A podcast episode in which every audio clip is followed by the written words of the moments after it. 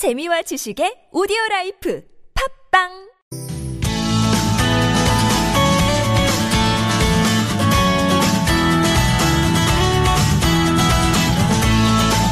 서울 속으로 황원찬입니다. 2부 시작됐습니다. 목요일입니다. 가정경제상담 있는 날이죠. 서울금융복지상담센터 최진건 상담위원과 함께하겠습니다. 안녕하십니까? 안녕하세요. 어서 오십시오. 어, 샵 0951번 50원 유료 문자 열려 있습니다. 긴 문자 또 사진 전송 때는 100원의 정보 이용료 추가되고요. 전화 027769595번 또 SNS 카카오톡 TBS 라디오와 플러스 친구 맺으시면 저희에게 또 무료로 상담 시청하실 수 있습니다. 본격적인 상담 시작 전에 또 좋은 금융 정보 하나 알려주시죠. 네, 이번 주에는 그 금융 관련 그 뉴스를 좀 가져왔는데요. 예. 최근에 고정금리 대출 비중이 좀 감소하고 변동금리 대출 비중이 다시 증가하고 있다는 좀 소식이 있었습니다. 예. 어, 최근에 이제 은행권의 대출 금리가 일제히 또 상승세로 돌아선 가운데 또 이런 일이 어, 일어나고 있어서 향후 이제 가계 이자 부담 우려가 커질 것으로 좀 우려가 되고 있습니다. 네. 어, 구체적으로 좀 수치를 살펴보면 어, 은행 가계대출 금리가 이제 8월에 2.95%에서 9월에 이제 3.03%로 6개월 만에 이제 상승을 했고요. 어, 주택담보대출 금리도 2.8%로 두 달째 상승세를 보였습니다. 어, 그런데 이제 한국은행 발표에 따르면 9월에 이제 신규로 은행권에서 가계 대출을 받으신 분들 가운데 고정금리 대출 비중이 48.6%로 어, 전달에 55.8%에 비해서 7.2%가 감소한 것으로 집계가 됐습니다. 어, 이 역시도 이제 두 달째 감소세를 이어간 것으로서 어, 6개월 만에 이제 40%대로 다시 떨어진 것입니다. 예. 어, 이제 연말에 미국의 금리 인상이 좀 예상되고 있는데 그에 앞서서 이제 시중은행에서 변동금리 중심의 대출 영업을 좀 확대한 결과로 분석이 되고 있는데요. 네. 어, 사실 그동안 이제 정부에서 변동금리 거치식의 대출 대신에 고정금리와 이제 분할 상환 중심의 대출 구조를 만들기 위해서 은행을 좀 압박하기도 하고 음. 어, 제도를 개선하는 등의 노력을 해왔는데요. 예. 어느 정도 이제 성과를 보이면서 그 고정금리 대출 비중이 어 이제 증가를 하기도 했었는데 네네. 이게 다시 또 좀 내려온 상황이라서 좀더 좀 면밀한 관리가 필요한 상황으로 보입니다. 예. 이제 무엇보다도 우려하는 상황처럼 실제로 이제 미국 금리 인상에 따라서 국내 대출 금리가 지속적으로 오름세를 보인다고 한다면 지금 가뜩이나 어려운 서민 가계에 큰 타격이 될 것으로 보이고요. 예. 이자 부담 증가에 따라서 이 가계 부채 문제가 좀 심각한 사회 문제로 될 수 있을 것으로 그렇습니다. 좀 보이고 있습니다. 예. 물론 이제 정부 차원에서 이 문제들을 잘 풀어나가야겠지만 음. 개개인도 이런 상황에 대한 인식과 좀 대응 방안을 고민해 볼 필요가 있는데요. 예. 음, 근본적으로는 이제 최대한 부채 규모를 줄여나가는 것이 좋을 것이고 예. 좀 필연적인 부채라면 어느 정도 이상은 꼭 고정 금리로 가져가는 것이 좀 금리 인상의 위험을 어느 정도는 피해갈 수 있을 것으로 음. 네, 네. 좀 생각이 됩니다. 저희 이 시간 통해서도 뭐 간혹 들어오는 질문인데 특히 대출 상품 고려하실 때 고정금리가 좋을까요? 변동금리가 네. 좋을까요? 이거는 저희가 딱 일률적으로 이게 좋습니다. 말씀을 딱 짚어드리기엔 참 부담스러운 면이 없지 않지만 근데 지금은 아무래도 이제 금리가 올라갈 가능성이 전반적으로 네네. 많은 상황이기 때문에 변동금리로 또 어, 좀 액수가 큰 규모의 대출 상품을 이용하시는 분들이라면 분명히 부담이 되실 거예요. 그죠? 그렇습니다. 네. 5289번님 직장 동료의 부탁으로 4년 전에 대부업 대출 연대 보증 섰는데요. 올해 그 친구가 개인 회생을 신청해서 이후로는 저한테 독촉이 오고 있습니다. 당시에 전화로 진행할 때 다섯 군데 했다는 것만 알았는데 현재 독촉 업체 말고 어떤 채무가 더 있는지도 모르는 상황이고요. 채무를 어떻게 찾아야 되고 또 어떻게 해결하는 게 좋겠습니까? 라는 질문입니다. 네, 이렇게 보증을 섰을 경우에 그 주채무자가 개인회생이나 파산을 신청할 수 있는데요. 그렇게 되면은 그 채무가 보증인에게 바로 넘어오게 됩니다. 예. 그래서 보증인이 갚아야 되는 일이 이제 벌어지게 되는데요. 어, 지금 상황은 내가 보증을 어디에 섰는지조차 사실 잘 파, 파악을 못 하고 있는 상황이기 때문에 일단은 그것부터 좀 확인을 해봐야 될 것 같습니다. 예.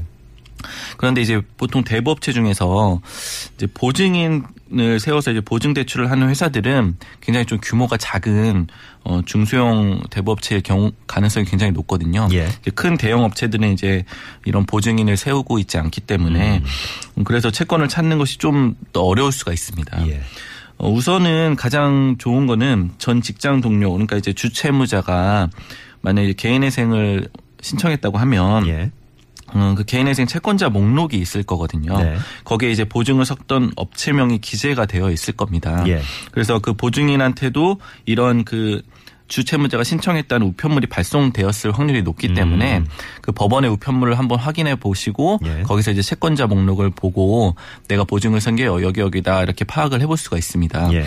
어 근데 만약 당시 우편물을 받지 못했거나 또는 받았는데 그냥 또 처분했을 가능성도 있으니까 예. 그럴 경우라면 어그 해당 법원에 방문을 해서 사건 조회를 해보고 음. 사건 번호를 바탕으로 열람을 해보면 거기에서 이제 보- 내가 보증 쓴 게 어, 어떤 대법체다라는 것을 좀 파악해 볼 수가 있습니다. 예. 예. 그래서 이렇게 어 채권사를 찾는 게 가장 지금으로선 좋은 방법이고요. 네. 보통 이제 채권을 찾을 때 신용 정보 조회를 통해서 이제 추정 정보로 이제 추측을 해볼 수가 있는데 이제 중소형 대법체 경우에는 신용 조회상으로도 전혀 정보가 나오지 않는 경우가 음. 많이 있습니다. 그래서 어 사실상은 지금으로서는 주채무자가 신청한 개인회생을 통해서 그래요. 나의 채무를 좀 찾아봐 보는 것이 좀 거의 유일한 대안이 될 것 같습니다. 뭐 일단은 어디에 어떤 채무가 있는지도 확실하지 않은 상황이니 어떻게 찾아야 됩니까? 이 방법을 제일 먼저 궁금해 하셨고. 네, 그렇죠. 근데 이제 이- 이렇게 다 밝혀졌더라도 이렇게 어, 본인으로서는 네. 5289번님 입장에서는 이게 굉장히 그 갑자기 떨어진 느낌의 예, 억울한 대출 금액들이잖아요. 액수잖아요. 그러면 이거 어떻게 해결하는 게 좋을까? 이게 제일 근본적인 또 궁금증이실 네, 것 같은데. 그렇죠.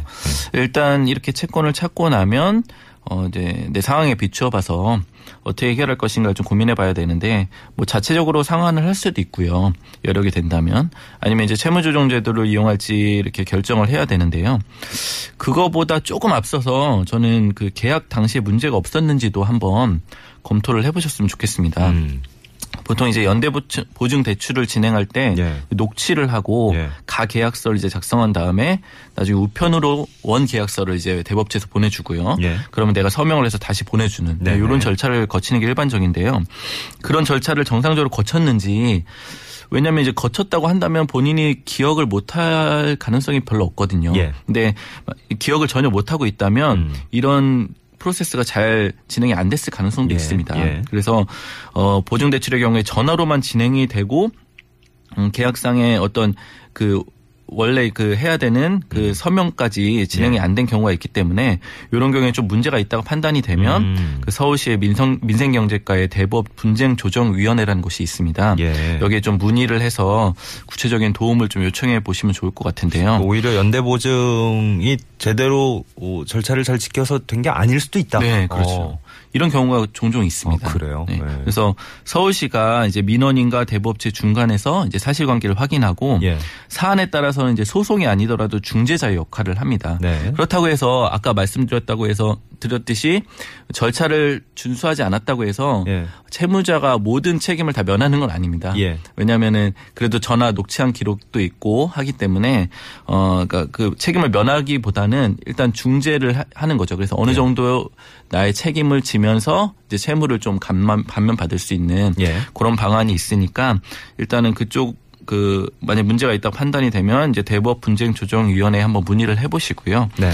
만약에 이제 계약상에 문제가 없었고 내가 해결해야 되는 상황이라면 음, 채무 문제 해결을 위해서 좀 구체적인 상담을 한번 받아보셨으면 좋겠습니다. 네.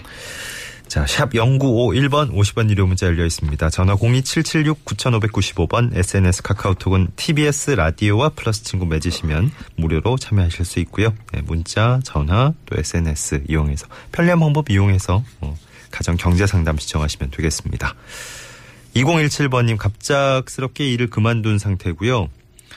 아내가 부업으로 버는 수입 어, 한 달에 한 100만 원 정도로 당분간 생활을 해야 됩니다.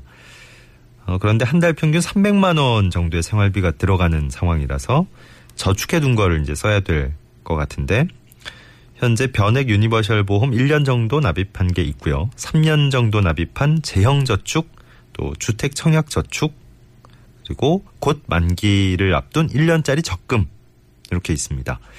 만약 이거를 어, 깨야 된다면 해지해야 된다면 어떤 순서로 하는 게 좋을까 물어보셨네요. 네. 네, 그 현재 다니던 일을 그만두고 이제 이직을 하는 과정에서 이제 일시적으로 소득이 중단되는 상황으로 보이는데요. 그동안 이제 저축하고 있는 부분에서 당분간 이제 생활비를 사용해야 되고 그래서 어떻게 어떤 순서로 어, 해지를 하면 좋을지 그렇게 문의를 주신 것 같은데요.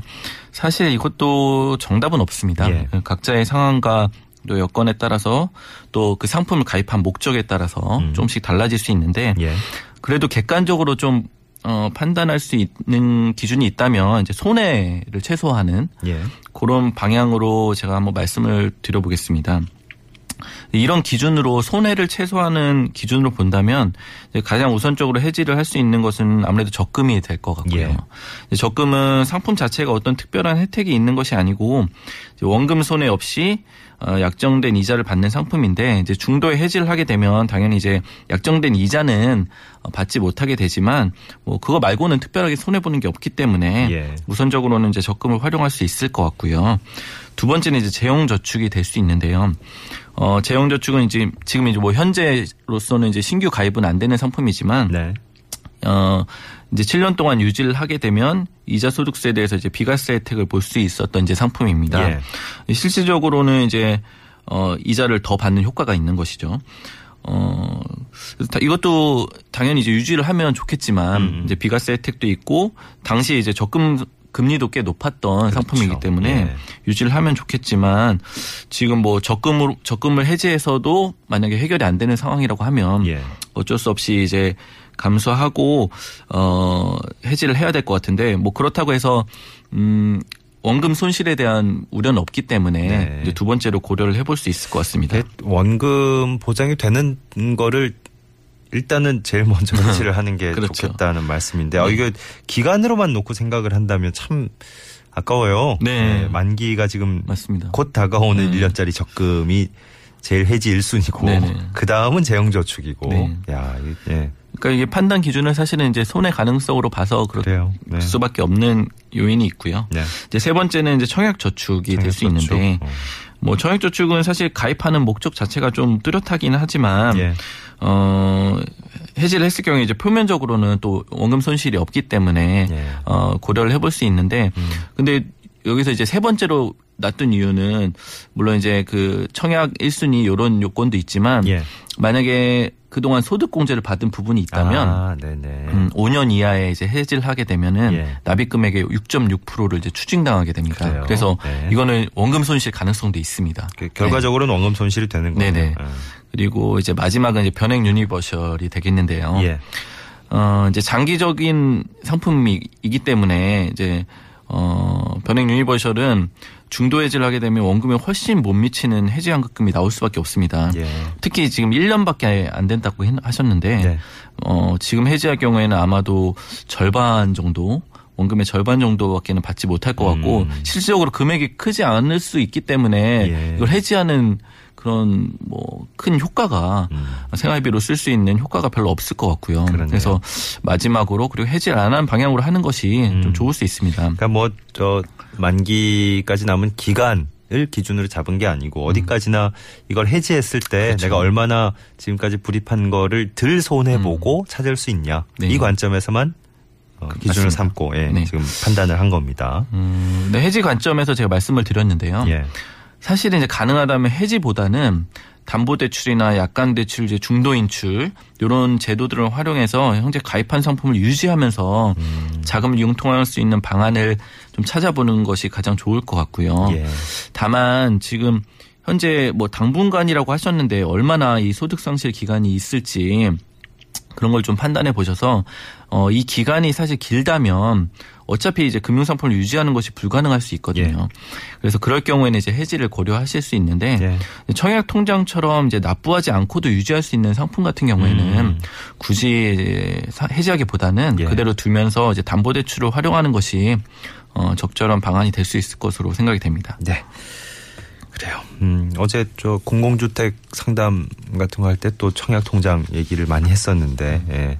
청약저축은 아마 뭐 요즘 그 거의 기본으로 갖고 계신 분들이 많기 네. 때문에 이걸 굳이 해지하시면 만약에 그 어, 주택도 구입 분양받을 생각이 있으신 분이라면 아깝잖아요. 그렇죠. 예, 예. 1순위 자격과 음. 또 밀접하게 연관돼 있는 건데. 2547번님은 서비스업에서 일하는 28세 여성이라고 하셨어요. 어, 매달 125만 원 정도 수입이 있고요. 채무가 어, 햇살론 800만 원, 대부업 쪽 채무가 2천만 원 정도 예, 된다고 하셨고요. 처음에는 부족한 생활비 마련을 위해서 조금씩 대출을 받았었는데 이게 계속 불어나서 어, 지금 상황까지 왔습니다. 대환 대출 알아보다가 바꿔드림 론 을 알게 됐는데 수입보다 빚이 너무 많아서 좀 힘들지 아니면 비슷한 대환 대출 상품이 있을지 궁금합니다 하셨어요. 네, 그 대안대출에 대해서 문의를 주셨는데요. 그 대안대출이라고 할 수 있는 그런 정책 금융 상품에는 크게 두 가지가 있습니다. 하나는 이제 지금 문의 주신 그 바꿔드림론이고요. 예. 하나는 햇살론 대안대출입니다. 어, 이 두 상품 모두 이제 자체적인 조건이 있고 심사 과정이 있기 때문에 대출 가능 여부는 사실 제가 말씀드리기가 좀 어렵고요. 예. 각 기관에 이제 확인할 수밖에 없는데 바꿔드림로는 이제 국민행복기금에서 하고 있고 햇살로는 이제 지역 단위 농협이나 수협, 신협, 새마을금고, 저축은행에서 취급하고 있습니다. 음. 그래서 해당 금융기관에서 이제 가능 여부를 확인하셔야 되는데요. 네. 제가 이제 좀 조건을 말씀드리면 공통적으로는 어, 전환하고자 하는 고금리 채무가 연 20%가 넘는 음흠. 그런 고금리 채무여야 하고요. 예. 연체가 당연히 없어야 합니다. 예, 예. 그리고 신용등급이 6에서 10등급 사이 이면서 소득이 사- 연 4천만 원 이하인 분 혹은 이제 3천만 원 이하이면 신용등급과 상관없이 이제 신청이 가능합니다. 네. 두 상품 모두 한도가 이제 3천만 원으로 정해져 있기 때문에 고금리 채무가 3천만 원이 넘으면 이제 실질적으로 신청이 어렵다고 볼수 있고요. 예. 어, 그리고 또 한 가지 조건이 있는 게 소득 대비 어, 채무를 상환하는 데 들어가는 비용이 40% 이상이면 어, 신청이 어렵습니다. 예. 음, 이제 DTI라고 하는데요. 그래서 내가 버는 돈에 비해서 월 부채를 상환하는 데 들어가는 비용이 40%가 넘는다고 하면 예. 신청이 어려운 것이죠. 음. 그리고 어 이제 공통적인 조건이 요, 요 정도고요. 어 다만 이제 고금리 채무 대출 시점에 대해서는 두 상품이 약간 다릅니다. 그래서 바꿔드림론은 6개월 이상인 채무가 대상이고요. 예. 햇살론 대환대출은 3개월 이상인 채무도 신청이 가능합니다. 그래서 현재 소득이 있고 음, 고금리 채무가 3천만 원 이하이기 때문에 일단은 신청 가능 요건이라고 볼 수가 있는데요. 어, 연체가 없다는 가정하에 어, 대출을 받은 시점이 6개월 이상이라면 바꿔드림론을 한번 알아보시면 좋을 것 같습니다. 예. 다만 이제 앞서 말씀드린 것처럼 소득 대비 부채 상환 비율에서 이제 기존 햇살론 상환 자금까지 있어서 이 40%를 초과할 가능성이 좀 있거든요. 이제 구체적으로 좀 계산을 해봐야겠지만 예. 요것 때문에 좀 안 될 가능성이 있습니다. 만약에 이제 바코드미노나 햇살론 대환 대출이 모두 되지 않는다면 제가 일전에 한번 말씀드린 적이 있는데 이제 사이돌 대출이라고 있거든요. 예. 사이돌 대출도 한번 문의해 보실 수 있을 것 같은데요. 사이돌 대출은 이제 은행의 대출이 어려운 중저 신용자들 위해서 이제 보증기관의 보증을 통해서 대출을 받을 수 있는 상품인데 어, 은행의 사이돌 대출 같은 경우에는 어, 연 2천만 원 이상의 소득이 있어야 하기 때문에 좀 어려울 수 있는데 예. 저축은행 사이돌 대출은 연 1,500만 원 이상이면 신청이 가능하기 때문에 예. 우선은 이제 신청 요건이 될 것으로 보입니다. 네네. 그래서 한번 알아보시면 좋겠고요. 예. 전환 대출에 대해서 문의를 주셔서 그 위주로 안내를 드렸는데 음. 지금 소득 대비해서 사실은 현실적으로 향후 어 상환이 지속적으로 가능할지 좀 의문이 있고요. 음. 좀 이제 근본적으로 네. 해결하실 필요가 있다는 말씀이시죠. 소득이 앞으로 개선될 여지가 별로 없다고 한다면 예. 전환 대출보다는 이제 워크아웃이나 개인회생을 통한 채무 조정이 어, 좀 더 현실적인 대안이 될 수 있다는 것도 예. 좀 추가적으로 말씀드리고 싶습니다. 그뭐 사이돌 대출도 이제 중금리 대출 상품으로 이제 어, 새롭게 나왔는데 네. 그뭐 물론 그 대부업체 쪽의 고금리 대출에 비해서야 현격하게 떨어지겠지만 금리가 근데 여전히 이런 상황에서는 좀큰 부담이 될수 그렇죠. 네. 있는 네, 부담이 될 것으로 아닐까. 좀 생각이 네. 됩니다. 그래요. 가정경제 상담 오늘 여기까지 하겠습니다. 서울 금융복지상담센터 최진건 상담위원 수고해 주셨어요. 고맙습니다. 감사합니다.